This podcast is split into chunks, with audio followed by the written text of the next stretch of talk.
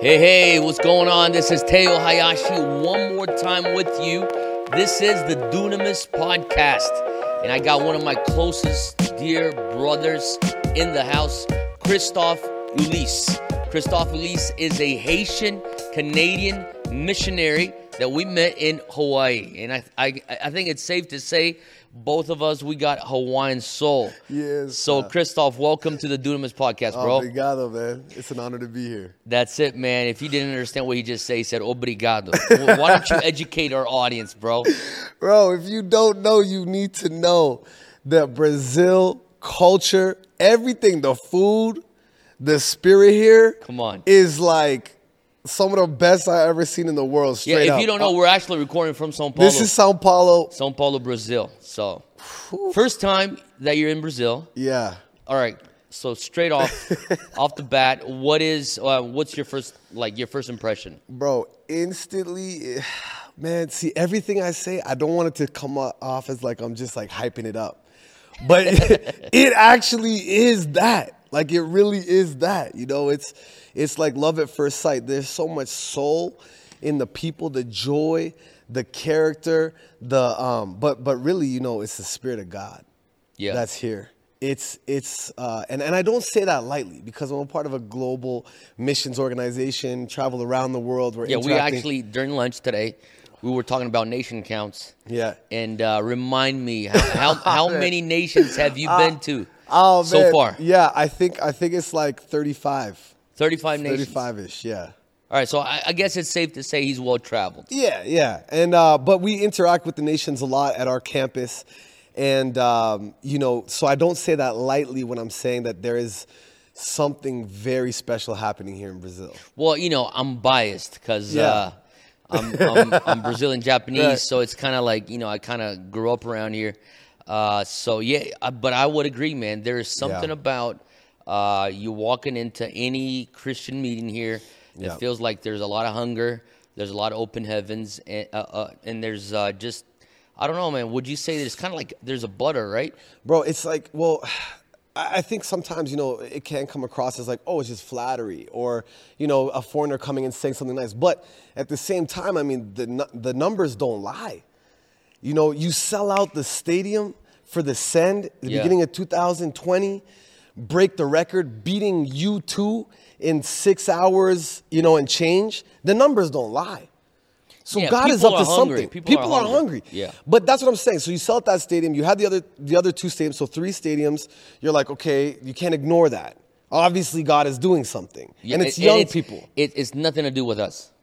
I just want to It's like sure. the sovereign movement. No, no, I want to make sure, you, know, I, humility. I Yeah, want yeah, to make sure that we, we put it out there. I mean, it's totally beyond us. Right. It's not about a, a name, a ministry, right. a band. It, it really is a sovereign move of God. It's a sovereign move of God. Coming here, I was like, I hear the stories. So that's one thing. But then I obviously have a lot of my close, like our, our close brother Andy, Yep. you know, and uh, Andy Byrd and others telling me the, the stories. Yeah. And so they're saying like, no, the power of God too. Yeah, So yeah, like yeah. in the meetings, hearing stories, hearing stories of Dunamis where they're having to carry people out of the venue because they're still in Under the, the glory. They're yeah. still under the power. Totally drunk. totally drunk. So I'm hearing, not on alcohol. yeah, nah. want to make sure that we. Uh, Mr. know, Officer, I assure you, this is the Holy Spirit. It's the Holy Spirit. but at the same time, bro, it reminds me because you know, coming out of Toronto and out of that renewal, Yeah, so- I, I hear the stories and I'm like, that, I remember that. I remember Yep. getting carried out of venues. I remember watching people have to get carried into their car. Yeah. Or you know what I mean? It's real. It's real. oh, it's real, man. But but what's interesting that's different to me about and again, so with revival, I don't use that word lightly too because Okay. I've experienced a genuine like historic move of God, you know, in so Toronto. why, since you're just touching on Yeah. this, why don't you just kind of take us into like your Backstory? Yeah, yeah, yeah, the backstory. Because I just said you're Haitian Canadian. yeah. Uh, but you live in Hawaii. Uh-huh. But I mean, I know you had like contact with the Yeah. Toronto Revival. Yeah, yeah. Uh, and that's right. where that's your hometown. So Yep. tell us about that. All right, so for the backstory though, I gotta I gotta rewind a little bit back, and uh, it starts it starts in Haiti. Okay? Haiti. in Haiti. But you So- were born in Canada, though. I was born in Canada, but in Haiti, um, my grandpa was a, was an evangelist in Haiti. Mm. Okay, so his strategy, just like how you go into any outreach you're doing, you have some type of strategy. Bro, his strategy is he would walk around with a can of gasoline and his Bible. Really? And he would go into every village and he would first go to uh, the voodoo priest. We call the voodoo priest there Houngan. Houngan. Houngan. And he would knock on the he would knock on the door. And he would say, Hey, I know you're tormented by demons. Would you like to be set free? Wow. That was his strategy. And so the oftentimes because the enemy, the power, you know, it's only uh, he's the enemy himself is not ruling from some boardroom somewhere. He Yep. himself is in torment. Oh, yeah. So if you go to that power, you yourself are being tormented. so my yep. grandpa understood this. Oftentimes the, the Houngan would say, I can be set free. Yes, and would give it. You know, my grandpa would preach the gospel. The Mm. Houngan would then, they would then bring all the paraphernalia to the center of the village. That's where the can of gasoline came in. Crazy, Yeah. man. Would just burn it Just up. Just burn it up. And um, so my grandpa was an evangelist in Haiti. Now, um, one time this this uh, ministry, I think it was Compassion, you know, like World Yeah, Vision yeah, yeah, Compassion. They come to this pastor in a small church in Canada, and they say, "Hey, um, would you sponsor kids in Haiti?" You know, monthly, and Yeah, you can. yeah, yeah. And so he said, "Well, can I come down and just see what work you're doing on the ground? I want to make sure it's actually going to the kids." They said, "We'd love to have you." He comes down. The problem was for the Canadian pastor coming to Haiti, Yeah. it was so poor there, bro, that all he could do for the first three days was cry and pray. Man. He couldn't go out. They had a whole itinerary for him. He, he couldn't do any of He's this just stuff. so shook. He was so shook to his soul, to the core, Yeah. to see that level of poverty. This is under the, the reign of the Duvaliers, the dictatorship, yep. which is they were ruling from the parliament with demonic influence Dude. and the v- power of voodoo. So the level of darkness is exacerbated, right? Yep. But it's so poor, just the poverty alone. He's paralyzed in his room at, you know, at the location, and all he can do for the first three days is cry and pray. Can't eat, can't go out, do anything. Finally, on the third day, his liaison from Compassion comes and says, I know how hard it's been for you, but please, I want to show you how with Jesus, there can be light in the darkest places uh-huh. introduces him to a young man. The young man speaking per, like English and talk. There's a light in his eyes. Uh-huh. The the Canadian pastor says, "I, I want to meet your family." Um, something in his heart instantly said, I, "I feel like I'm supposed to invite this this boy in." So he comes down. They sit down with the family, you Yeah. know, in the house. He says, "I want to invite your son to come back and uh, and and study with me in Canada." And uh, the the parents, they're okay. Yes, praise the Lord, praise the Lord. He's like, I don't know if you've ever been in a situation like this where you're like, are they translating what I'm saying? Oh yeah, I've been there. Especially when you, you like say something like super long, and then they go like, "Dong, dong, dong." like what the heck is that? That's it. like, like, I'm- there's something you're leaving out, There's man. something you're leaving out, right? So you know, you've been there? oh, bro, all the time. I'm like, or or the opposite. Or the opposite, You super say long. something, and then they're like they're preaching their own sermon. or the reaction is off. You're like, wait, that wasn't a joke. Why are you laughing? Anyways, so they're super nonchalant. Like, praise God, yes. He's like, no, no, no. I'm saying, like, will he come and live with me?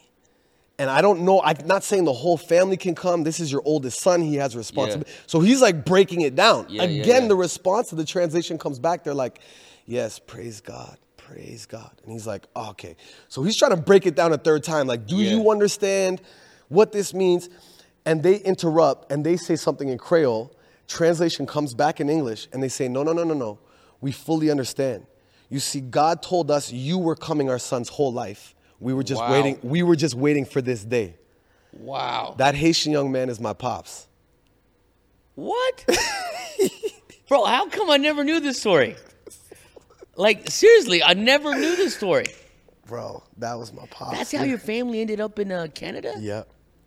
God told us you were coming my son's whole life. We were waiting That for this is day. crazy, bro.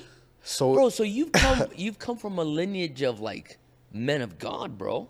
yeah, yeah, and I, and, I don't know why I never realized that, man. bro, um, I That you know that explains a lot. Now. It, it explains a lot. But you know what's crazy, Fab, is I'm figuring these stories out more and more. Because Wow. the more I'm meeting my family, the more I'm checking out my roots, the more I'm putting the pieces together. So so hold on. Your grandparents Yeah. heard from the Holy Spirit. Yes. Since your dad was born, Yes. that there would be this white Canadian man coming to take pretty much to adopt your dad. Yeah. take him to Canada to get his education and get him ready for ministry. So like, so So that's what happened. That's what, yeah, and and and I mean, the details. I recently, when I took my oldest son back to to Haiti, um, uh, and and we got to see the house where my pops grew up. You know what I mean? And it's uh, that's another story for another time. But there's there is something I believe, and if you're watching right now, this is not a coincidence. You know, I believe that that you have a destiny over your life. Come on. you have a destiny from the womb, whether you know it or not. That there's That's a good. destiny that God has for you if you're willing to trust God with this story. Wow, man. So so you, I mean, so your parent, I mean, your dad moves to So Canada. my dad comes. That's a whole nother crazy story that I don't think we have time to go into right now. But basically, um, dog, So no, no, no, no. Let me so- let me hit you with this part of it though, So because what's this is kind of dad's dope. name? Your dad's name? Tennyson. Tennyson. Tennyson. He's like a local legend, man. He's Tennyson. Ten, Ulysse. Ulysse. Yeah. And and this is Toronto this is Toronto, bro. He's coming from Haiti to Toronto. to in the Caribbean Bro, talk about to Toronto culture shock. in winter, in the dead of winter, B. so everybody from like the town put together Wow. fabric to get him a, a coat because there's all Yeah. these legends about Yeah. snow. And like it falls from the sky and it's like cold and First you time know, snow First time, never seen snow before. No one had ever crazy. seen snow, so they all put together fabric and they made him a custom made winter coat. I still have the coat in my closet like, back home. like to- Joseph. yeah, but it's like the equivalent of a windbreaker. It's the thickest coat they had seen. They didn't know how to make a winter coat. Wow. Bro, he gets off the plane. He oh, sees. Oh, this is in Haiti. yeah, so in Haiti, they put together to try to Oh, make him okay, a coat. okay, okay. Because then they're like, man, this thing called snow and it's cold. Bro, Yeah. but but he gets off the plane for the first time. He sees his breath coming out of his mouth. If it's super cold, you can see your breath. I don't know where you're watching from, but you can see your breath when it's mad cold. And he's like, oh, snap. Like, and my insides are on fire and there's smoke coming out of my mouth. So he runs back on the up, bro. plane, dog. He ran he back? ran back onto the plane. He's like, what's going on? There's so many funny stories like that, right? But here's the crazy part is he comes out and they're like, oh, so, you know, immigration interviewing him. He's like, oh, yeah, I'm coming here to go to school. But you can't say that because he didn't have the, the right papers. He was just coming on a visit, and then they were going to apply once he was in country. Okay. But he didn't know what not to say at immigration, so All he said school. They said, oh, sorry, you don't have the right papers. You're going back on the next plane to Port-au-Prince. So No way. my Canadian, who's now my grandpa, right? But at the time, the Canadian pastor who's hosting him is So you like- call him grandpa? yeah, today? that's my grandma and grandpa straight up, bro. I have on, three sets of grandparents. and my Haitian family mad close, my Canadian family mad close. It's like That's awesome. But so my my Canadian grandpa, the pastor, is waiting and he's like, everyone's off the plane. The airport's now empty. No, he's not out. He's like, what's going on? What's going on? They don't have cell phones. They don't know what. Yeah, yeah. So he talks to the guy. The guy's like, oh yeah, nah, he's detained and he's he can't come out. He's on the next plane back to Port-au-Prince. So they're like, we don't have this whole God story destiny to stop like this. Exactly, man. It's like, come on. So again, uh, the principle is you do the possible, God does the impossible. That's on. always our principle, right? you do the natural, he does the, he does the supernatural. Boom. I like Yeah, that better. yeah, I'm gonna no, use no, that I, one. I know. I, I, I like yours too, man. nah, let me start using Yeah, that. yeah. Put that in my pocket. All right. so, so my gra- so Canadian grandpa come and says, um, well, there has to be something that we can do in the natural. Like there's there's got to be something, somebody we can talk to. Surely you have a boss, your boss has a boss. Um, what can we do? And uh, so they're making phone calls, long delays. Finally, they come back. They said, okay, we'll let him out because the next flight back, he has to be on the next flight back. It's the law. But the next flight back, it's like a Friday. The next flight back is on a Monday. So he can come out till Monday. But you have to sign this paper. If he's not back, you're on the line. illegal. It's illegal, and then now you're, You're indictable. trouble. Yeah. Okay. you're a criminal if he's not back on Monday, straight up. So he signs. He the has paper. to sign to get him out for the weekend. So like, okay, what are we gonna do? The whole weekend goes by. Sunday, he's sharing in a small church. They maybe have like 30 some people at this small little church, right? In Canada. So your dad is sharing. The pastor. The pastor, Yeah, yeah, okay, the pastor. He's sharing at his small little church of 30 people about the situation. We have to pray. Uh-huh. This is the supernatural part. So they did the possible, get him out for the weekend. Yeah. Now we need to pray, church. Yeah, yeah, yeah. So they're like, because before they left the immigration at the airport, they said, who's the one person that can make a decision on this? To, you know, because uh, the law is the law. yeah. But who's the one person within the law that can make the decision? They said, well, the minister of immigration is the only person. The only person It would be. It would come down to him. to the minister of, of immigration. Wow. They're at this small little church praying on the Sunday morning. Church, this is what we need. We need a move of God from the Minister of Immigration somehow to make this thing by tomorrow. Bro, I kid you not. Someone comes up after the service, and it's like 30 people, and he's like, hey, my son is one of the, the uh, PAs for the Secretary of Immigration, and he's coming to my house for lunch. This is after Sunday morning This church. is after Sunday morning church. They go there. They find out they make like some crazy. This is back in the day, like telegrams. The, they're, they're, like they, the, the real Telegram, not like- the app. I, No, no. Like, honestly, like so, Telegram- some of these kids, bro, they don't like know. Gen Z. You talk about Telegram? they're like that's an app. Yeah, exactly. I don't even technically know what a telegram is, but it, you know, it's an old, old Yeah, school yeah, form of communication. And so they, they, they're like, oh, snap. The PA is like, oh, I would help you out, but I'm sorry, the Minister of Immigration's on vacation in the Caribbean right now. We can't get in touch with him. But then he hears the story, bro. And he's like, we got to do something. So then they Wow. send message to the Minister of Immigration, who's on vacation in the Caribbean. They get him the message. He gives the okay to give him a pass back from vacation. They get him the What? pass on Monday morning, bro. So he's legal, bro. What a miracle, man. legal.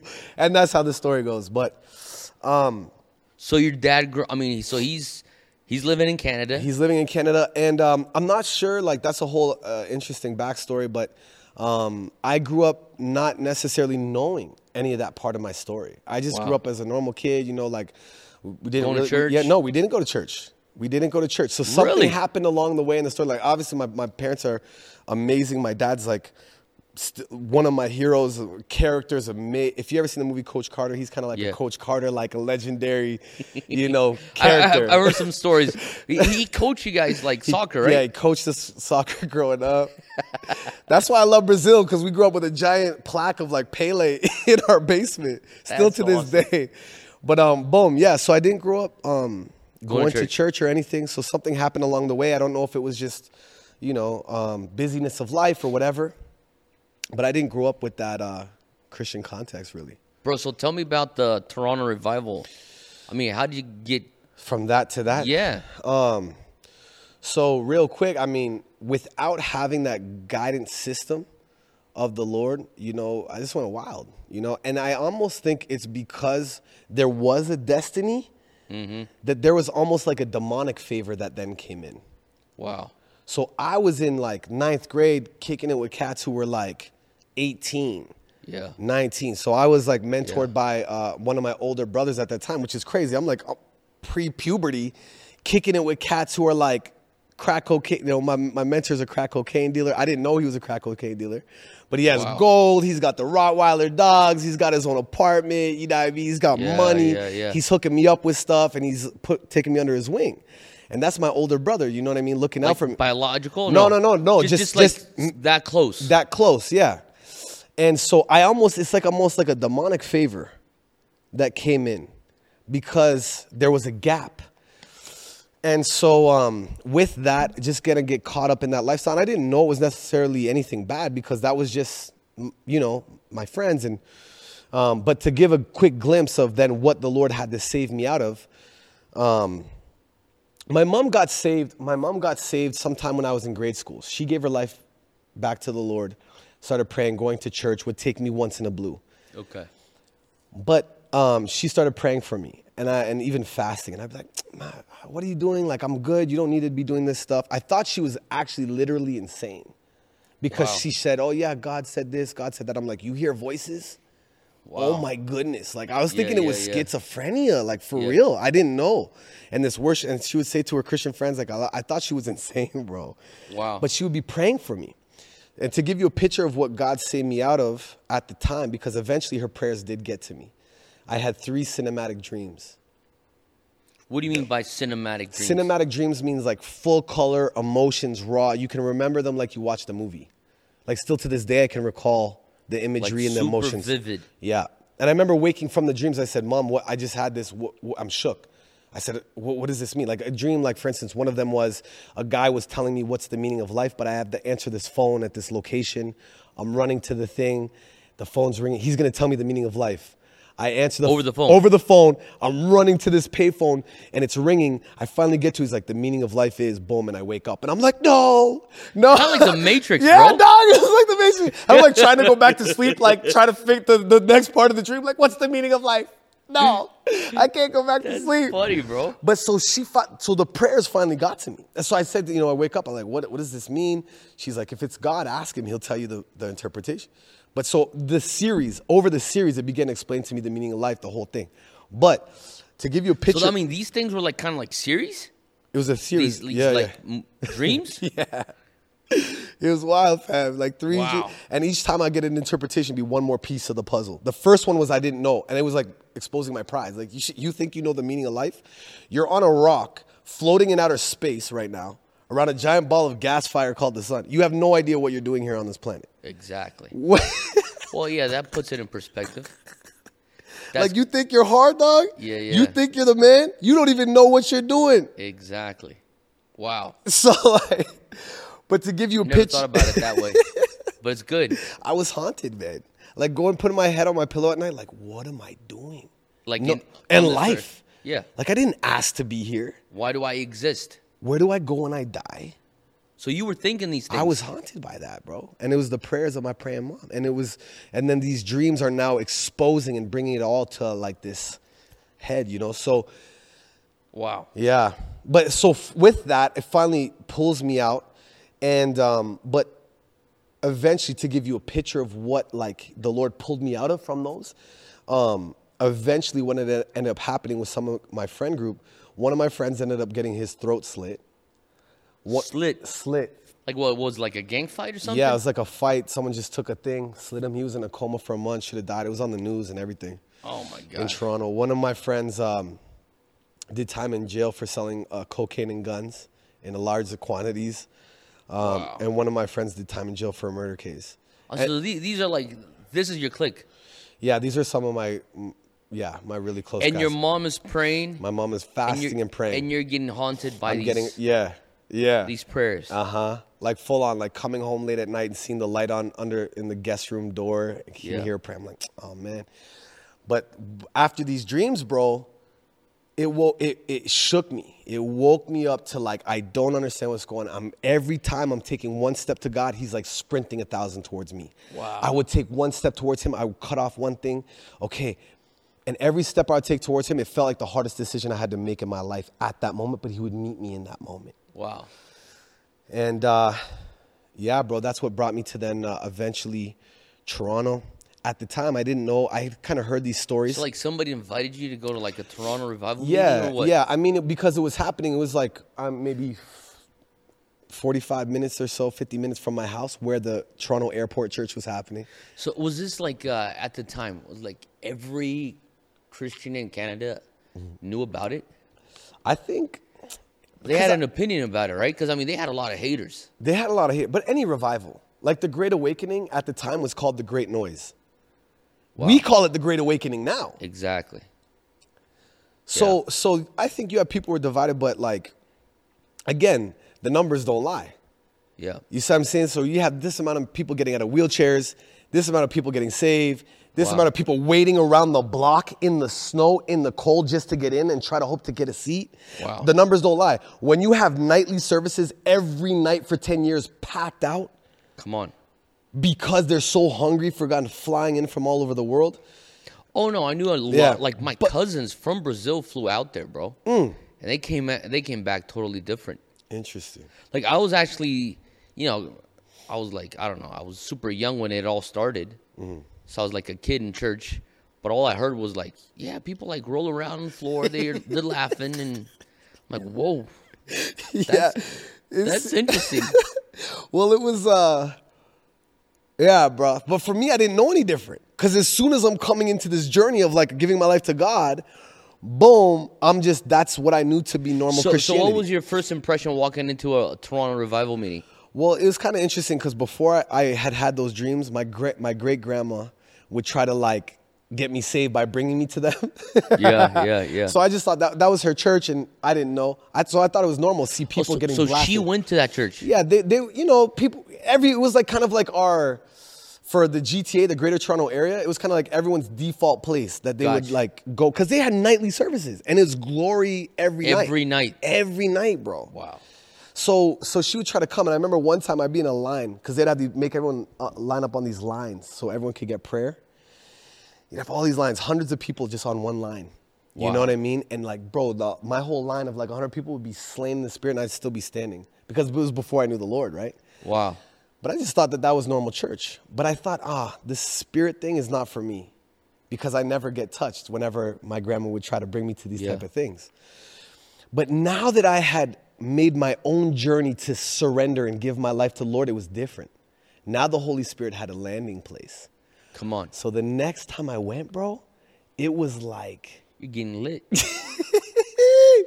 bro, it was like everyone around me getting like electrocuted, like 500,000 volts of electricity. Really? And the thing from the streets, it's like I need to know realness detector. Like, is this cat Yeah, real yeah, or yeah, is he yeah, fake? yeah. You know, we all kind of had that. And but for me, I was like, this is the realest thing I ever seen in my life.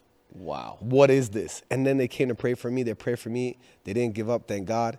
And boom, I thought it felt like a, it felt like a hundred foot tsunami wave of raw love. Um, I didn't have any language for it. The glory of the Lord. I was like, man, it feels like I'm on hundred ecstasy pills, hundred Molly. That's what I felt like. Oh my God, that's a lot. I know. I was like, yo, what is this? and I was like, speaking in another language. I'm like, yo, this is African. Then I'm like, wait, Africa's a So you're like, continent. you're like speaking language. in tongues, and you're like, "Whoa, man, this sounds like Chinese, man." I was like, I thought it was no. I thought I Do you ever I'm do like- that? Do you ever do that? Like when you're speaking in tongues? You're like, what language is this? I'm like, I'm speaking in tongues. Like, whoa, man, that could be French. For real. I was. I thought I was like, my first thought was, this is African. I'm like, this is my roots. I'm like, this is my African root. But then I was like, Africa's a continent. It's not a language.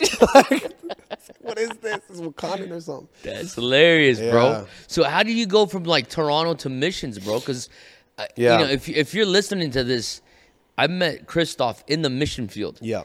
and uh, we both serve with a, uh missions organization, and and uh, we're involved with a bunch of different stuff together. Yeah. But uh, how did you get into missions, man?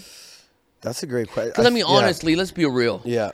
Somebody like you Yeah. is not your typical missionary. Right. And when I say somebody like you is somebody coming from a city, like an urban setting, Right.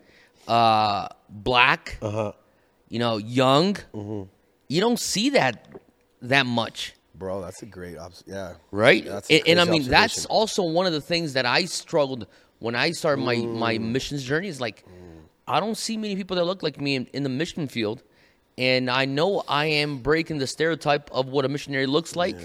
But the more that we've been talking about this thing, man, we see a new wave of missionaries rising up, and I, I want to touch on that a little bit.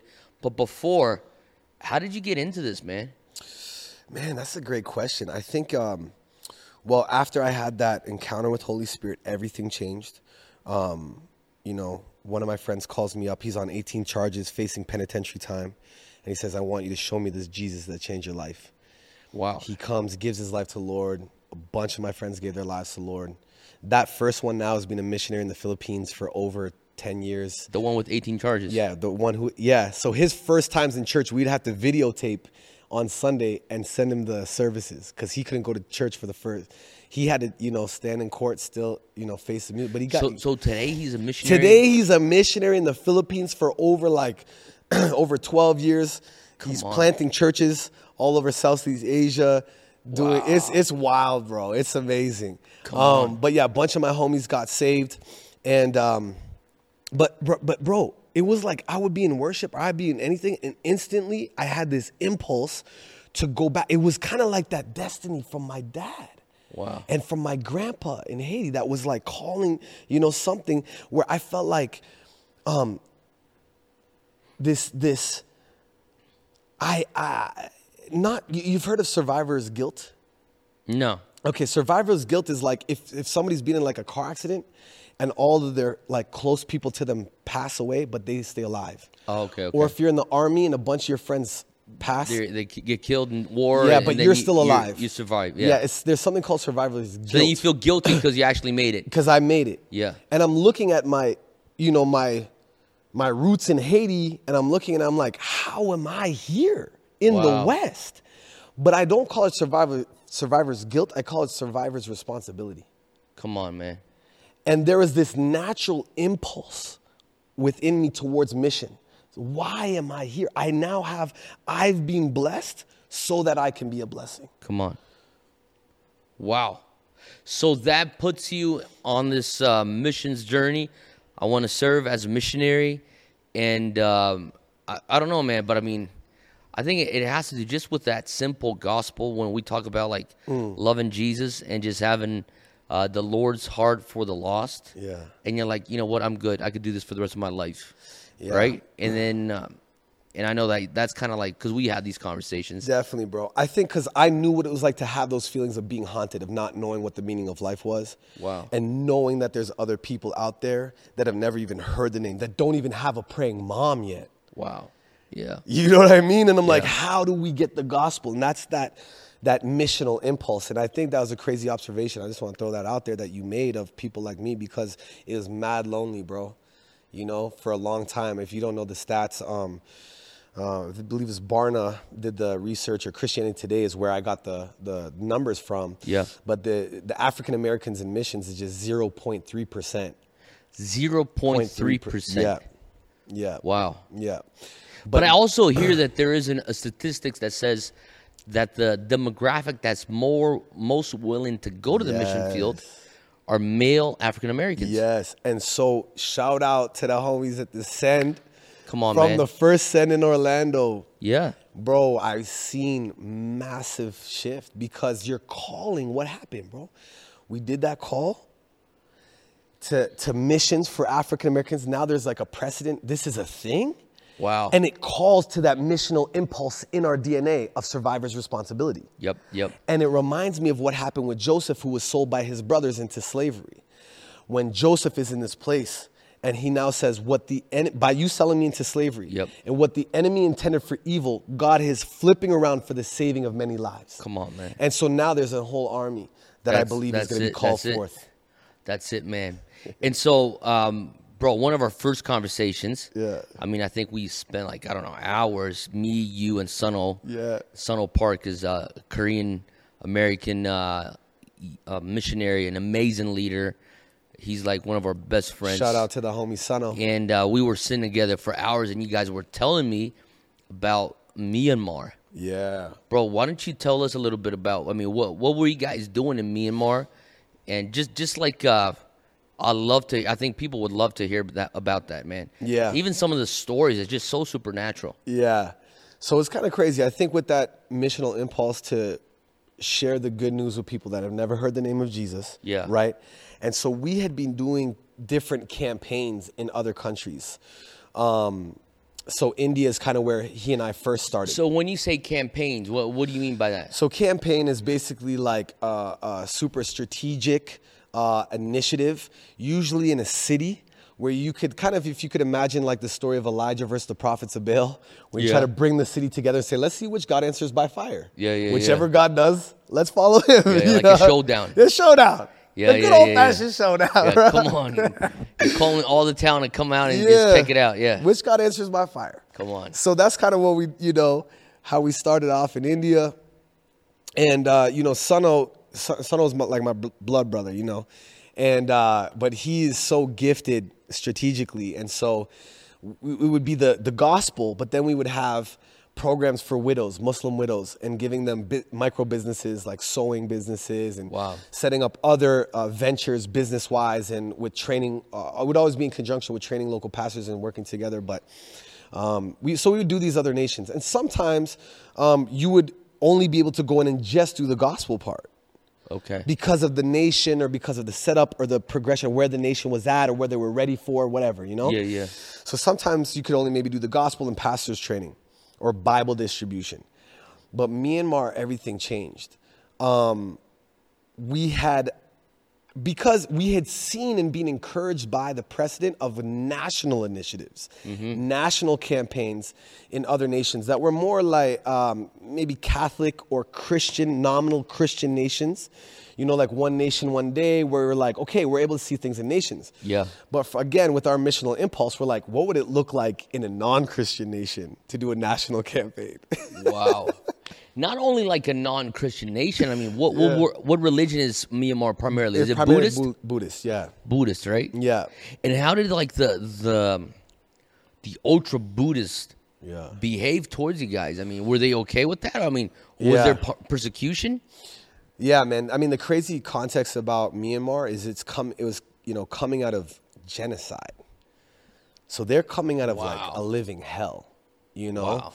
And so let's just start there and understand that you know when we see scripture when he says that he weeps with those who weeps and he mourns with those who mourn. Like I've seen the spirit of God move in a lot of places, but the way that the Holy Spirit would minister to those people, bro, was so special. Wow. So powerful. Yeah, it's just Yeah. it's just very hard for us to grasp that Yeah. in the West. Yeah, but it was so much power because they needed it. Yep. That love encounter. I'm telling you, in It- mud, in the just rain. like when Apostle Paul says, "His grace is made perfect in your weakness," you know, and um, Mm. yeah, where sin abounded, you know, overabounded yeah, grace. You know, it's just Yeah. kind of like that that relation yeah. right there. Yeah, there's like a violence to his love for those who Wow. are being oppressed. You know, That's crazy. There's a violence to his love. So when he would come in in those meetings, bro, and sometimes people would be mocking us or laughing or you know like Psh, we'll never come, but they never seen anything. So we might show up, and you know you're renting out like a soccer field or a venue, and you have. You know, music and you have things and what, So foreigners. it's like a crusade. Yeah, yeah, like, Like, a crusade. Mm-hmm, And like, how many people would show up to these things? So different different um, venues would have different time. The first one we did one, you know, Mm-hmm. in one city. Then we would expand. We then we did three simultaneous cities. The next time, then we ended up go- going to six. But this is what everything changed in Myanmar, is because of our our our, our friends, our friends from Myanmar. The indigenous. Yeah, yeah, the indigenous uh, from Myanmar. Locals, locals. locals. Yeah, yeah, locals from Myanmar, um, who, bro, these guys are carrying a vision for their country, and we're just there to serve that. This one, this Myanmar stuff, it wasn't us. I mean, shout out to to Suno man because he had the blueprint, but like he got the blueprint from our friends Oh wow. that had So- multiple so, I mean, these are, word like of the Lord People from Myanmar that Yeah. are doing stuff already. that are like coming out of genocide that were getting visions from the lord of you know that are coming out of like starvation bro and Wow. mass murder like guys rolling up in churches and just like burning the pastor alive type of stuff bro What? that's the stuff they're coming out of you know so Wow. they're carrying this vision for their nation. Um, shout out to my friend Dolal, who um, was really the key piece for us in this. And he had this vision to see um, a national wide, in every province, in every state, to have this campaign multi level. And this is where, you know, Suno and these other apostolic giftings come into play because now we're looking at government, we're looking at business, we're looking All at the the church, spheres all the society. So it That's ends up happening beginning of 2020 before the pandemic that we have our last you know thing uh, and we meet in yangon in the capital city. We're doing our launching the sixth simultaneous one.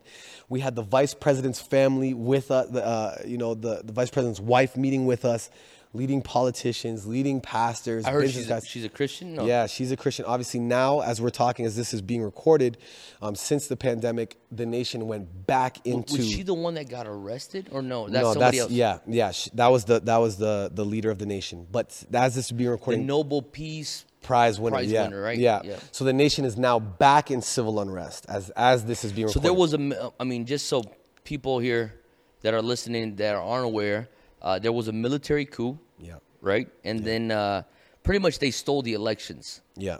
By so th- there's. I'm not sure if she was a Christian lady, but there's this the Nobel Peace Prize winner. Yeah. Was she a Christian lady? uh, yeah, yeah. You not, don't know? Not, yeah, we don't know, but she. Yeah. Okay, so anyway, so she pretty much wins, Uh huh. By and- democratic election. And then the military says no. The military says not. And they were kind of always ruling from the back, from the shadows with an iron fist, anyways. But they were just seeing it go more and more towards democracy. And like in, in Shan State, where we did our, our second wave of campaigns, we're doing Bible distribution. We're figuring out ways to smuggle Bibles in, bro. We're getting Wow. like, dog, we're getting. Figuring out ways to print Bibles in country for the first time. You know what I mean? And do like In their own language. in their own language, in their you know Come heart on, language. man. Which language in Myanmar is a whole nother conversation because there's so many multiple languages. But we're we're working with different languages, and so um, at this time, this is the key for me, right? And the fear of the Lord is that when the Lord is saying go, it's time to go. You don't know how long that window is open. wow. So if you're trying to wait, you don't know, especially like um in, in, in, in like delayed obedience sometimes is disobedience. Oh, I'm I'm with you, bro. Say that again.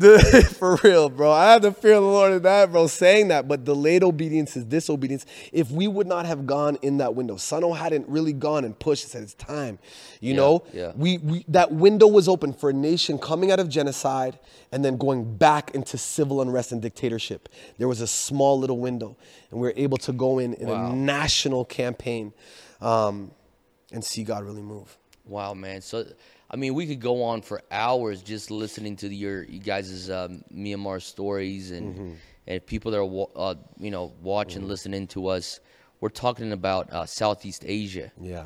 Uh, now, explain something to me here. Is it Burma or is it Myanmar Mm. Yeah. or, or what's the deal here? Yeah, so that's because I kind of went to school learning Burma. We all did, yeah. So if you've seen like Rambo, I mean, he's in Burma. You know what Yeah, I mean? yeah, yeah. So, um, so Rambo, yeah, bro. I remember Yeah, I that, remember that, that movie was one. mad violent, dog. And since going there, I can't watch that because I'm like, you know, outside of our hotel, sometimes there's landmines and there's stuff. You know, we get stopped at checkpoints, so I don't like to put those in Yeah. my mind because I'm rolling up in there. But Yeah. um, yeah, Burma is interesting, and that's that's a great observation actually because uh, the Burmese are one people group within Okay. a nation that has multiple pre- people groups and multiple languages. So the nation is Myanmar. Yes, they And changed the, name because it was Burma, but the rest of the that's why there's so much you know civil unrest. Gotcha. Is because like no, we're not Burmese. Yeah, yeah, yeah. We're Chin. We're Zo. We're you know. yes, yes. so yes. finally they said no. Let's take a neutral name and let's call it Myanmar. Wow. Okay. Okay. Yeah. Makes makes sense. Yeah. Yeah, man. I went to school with the girl that was Chin. Okay. Yeah. Yeah. And uh, she would say, "I'm from Myanmar. My family's from Myanmar." if you're interested in a dope study, if you're uh, uh, if you're into like re- re- real revival history and like the if you love the Bible and you like to study, you got to check out the the story for Don Richardson. You know, he writes Yeah. Eternity in Their Hearts. Yep. He talks about a people group in Myanmar, right? Uh. That were that had before contact, before colonial contact, Oh, that that story is in Myanmar. Yes. Oh, wow. They there's well there's all over the earth. Like even the Hawaiians have cities, you know, like the other yeah, people yeah. groups. But there's in Myanmar a people group that had the gospel narrative of a garden, of a snake, without having heard the gospel through uh, a missionary or something. Come in on, their culture That's awesome. Bro. that resisted Buddhism when Buddhism came in because they're like, no, that's not the truth. wow. We're separated from the Creator Yep. by our sin, and we need to get back to Him. Come on, man. Yeah. So, bro, like we could keep going on these stories, but I want to really hit something Yeah. um, before we close off, Mm. man. And I want to talk about like the future of missions Mm. or the future of what you see the Lord doing in the body of Christ. Yeah. Because I know you've been traveling all over Yeah. mainland USA. Yeah. Especially since Myanmar has closed for you guys. You've been kind of hitting different spots in the world. Mm-hmm. Yeah. And you guys been doing amazing work, man. What, Yeah. what have you seen in in this new generation, the millennials, Mm-hmm. the Gen Zs, you know, that are like saying yes to the Great Commission? What what are you seeing? Man, uh, just being 100 with you, bro. I I genuinely see things like what you guys are carrying in Brazil as the future of missions. Wow. I genuinely mean that to see um, a youth movement that is hungry for God. Yeah. This is what impressed me uh, is is because I've seen moves of Holy Spirit and the power, but Yep. what what I see here is there's this um, duality of the power, but with substance. And I was trying to find out why. And yesterday I was talking to some of the guys, and, you know, pulling Yep. from them. Yeah. And bro, it's because you guys value discipleship so much. Wow. There's now it's like he's pouring out the glory, Yeah, but yeah. there's a container to catch it. Wow. It's not just boom, a moment of saturation and then it evaporates. not just spilling it. It's not just spilling it and there's a moment of glory and then it evaporates. Because now there's a container of real substance in discipleship Wow. that's that's creating a glory with substance here. Come on. That's something that I think not only for missions because that's going to change, right? You guys can get into countries as maybe Brazilians that we cannot. Yeah.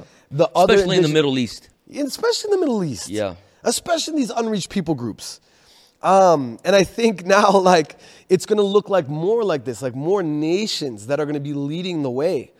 So, uh, what you guys are carrying here, man, I, th- I really feel is is And I future also, missions. I would also say that I, my opinion is discipleship needs to be the centerpiece of the future church in America. I was just gonna say, I feel like not only Like- like you missions, you, guys got to teach us. I, I mean, just look at what's happening in America, man. It's just, Yeah. I think a lot of that woke culture Mm-hmm. has to do with a vacuum that was left because of, of um, entertainment in church and not Yes. Mm. enough discipleship. It was like attractional model only, Yeah. which is not bad. But I mean, if it's the only thing you do, that's not enough. I mean, at the end of the day, we need to make disciples. That's Straight that's the end product, right? That is the Great Commission. So when you say what is the future of missions, the mission is the Great Commission in Matthew 28. Go and make disciples. yeah. And uh, obviously, it's also Mark 16, preach the gospel. It's both. And so I see that's what I mean with this full picture that I see here. It's preach the go- Mark 16, 15, preach the gospel, signs and wonders. Yep. And it's also Matthew 28, make disciples of all nations. For sure. And so I, So I there's don't. that revival piece, and there's also that reformational piece, right? that's what I see here. That's what I feel like. It's not just the future for missions. I feel like also for the West that that w- what we're seeing here, we need there in, in So, America. so as somebody that's been doing uh, missionary work in the East, yeah, like yourself, Yeah, uh, coming from a Haitian background, yeah, growing up in Canada, yeah. Wouldn't you say uh, that today maybe the West is a mission field? Bro, don't get me started. Right? I'm gonna I'm- start crying, bro. Because I I, a- I hear this, some stories, even like from our Oh, African brothers. Like my spiritual father Yeah. is, is from Africa. Yeah. Right. And I'm like, bro, I was like, tell this quick thing. Like this past week, man, I was Mm. I was uh, studying the life of Samuel Morris, Prince Kaboo. I don't know if you ever heard of this guy. I, I was just telling You about this, right? about him, yeah. But uh, th- this young man who was a, prin- a, li- a prince of a tribe in Liberia. This is 1880s Okay. he is uh, 1880s. Yeah, that's what it was. Right. And uh, he's captured in a, tribal war as a prisoner of war. Has a supernatural encounter like a Saul of Tarsus kind of on the road to Damascus encounter. Anyway, long story short, makes it all the way out to New York to become what uh, church historians will consider the first uh, African missionary to America Wow. in the 1890s, I would say, Wow. Wow. and goes to study um, theology at Taylor University in Indiana, Okay. and uh, has a huge impact there. Actually, dies in his sophomore year, pneumonia. And uh, as I'm reading this thing, man, I felt the Lord say, "I'm doing it again." You know, I'm doing it again. Oh. I was actually studying to to teach the sermon on a on a radical commitment uh, this past week, bro, and I felt the Holy Spirit say, "I'm doing it again." Yes. You know, it- it's it's one of those things of like the global South being raised up as a missions force. Yeah. You know, and so, and I'm not saying that just because today I'm living in the global South. For a good chunk of my life, I lived in America. Yeah. So for me, I mean, it's I've always had this thing in my mind. I actually went to live in America because what we do here is a result of American missionaries that planted the seed here. Mm. And so we have a ministry here that was planted by American mm. missionaries. Mm-hmm. So it's very natural for you to, you know, and it's actually comfortable for us in the global south. Yeah, yeah, you guys in the west, mm. you do the mission work and thank you for coming out here and Right. and I felt the Lord say, "No, it's your turn. Yeah. It's your time." Yeah. And it and it and it's crazy how like it's going to catch everybody by surprise. Right? Because they're they're like there's this post-colonial allergy that's being developed of the typical western missionary. Yep. You know what I mean? And Spe- especially if you live in Hawaii. We, know- we we're very in touch with that. Yeah, and th- that allergy comes from something. It comes from pain. It comes from you know there was some amazing amount of good that happened with the first generation Oh, no, no, missionaries yeah. that came in, but then some of their descendants. But what's being taught today, though, too, you know, it's like there's this very negative That's a- connotation yes. to, to missionaries. That's what I'm saying. That that's that Yep. allergy, that post-colonial allergy towards the Western missionary that comes from a real place of real trauma. You know Yeah. what I mean? There was some really gnarly stuff that went down, especially in Canada. Wow. Where I'm from, bro, the, the level of demonic stuff that happened through some of those guys that were using the name of Jesus is unspeakable. Wow. That happened. So then you have this image, and some of my closest friends, you know, native friends, Wow. that they ha- it's it's really hard. So now all of a sudden, what happens when someone like you, like an olive skin, you know, you know, Bra- Brazilian, um, comes in and says, uh, "Man, Je- no, Jesus, like Yeshua." Mm-hmm. It hits different. All of a sudden, they can hear the firewall is down, and it's open. And that's you. You look at the story of of post colonialization, like throughout the earth. The story is the same. wow. It is. It is, man. So it's it's not like this is a cool thing that God is doing. It's like it's makes so much sense, Yeah, yeah, yeah. and it's so crazy, bro. needed. And it's kind of like one of those things that the enemy intended for evil, the Lord is Yes. is switching it up for good, right? Switching it up, bro. And so it's kind of like even even as you're looking at the whole woke culture and the liberal Mm. humanist kind of like worldview that's just kind of going crazy, Mm-hmm. and you're like, yeah, yeah, yeah. You think, and people think, man, we're losing, and the Lord just flips the script, Flips right? the like, all right, man, I'm going to use this, and I'm going to out of this raise up a new missions movement, a new revival and reformation movement. Yes, bro. With so, and it's not like a new like it's re, it's like going back to how maybe Plan A was like the OG real ones. You know, this is to me is like Plan A plus plus. Wow. Because you've learned the lessons from the other mistakes that happened before. You know. Yeah. So it's like this whole new breed. Bro, that's awesome. I'm encouraged, man, and and we could go for Yeah. hours on this thing, but we got to cut it. Yeah. But Christophe's, thank you so much, man. Man, it's my Every time I get around you, man, I I, I feel like so inspired. I feel like I got to get out there and preach. I got to get out there and lay hands on the sick. Got to do something. Yeah. And uh, I'm sure people here are are kind of getting that too, even as they listen to to your story, bro. Mm. Can you just kind of just declare something over people, man? Pray Yeah. something over people. Yeah, I just want to declare, you know, that there is a new breed that is rising up. I think in the past it was like you're from the Holy Spirit camp and you're not really from then the Bible camp. You know, or you're or you're from the Bible camp and you kind of look at the spirit camp as kind of flaky, Yeah. swirly, you know, not really serious. They don't know how to handle the scripture. But there is a new breed that is rising up. Come the on. new breed is here, and the new breed is spirit and truth. Come on, man. The new breed is Mark 16, preach the gospel with signs and wonders. And it's also Matthew 28, make disciples. I Yeah. believe this new breed is rising up.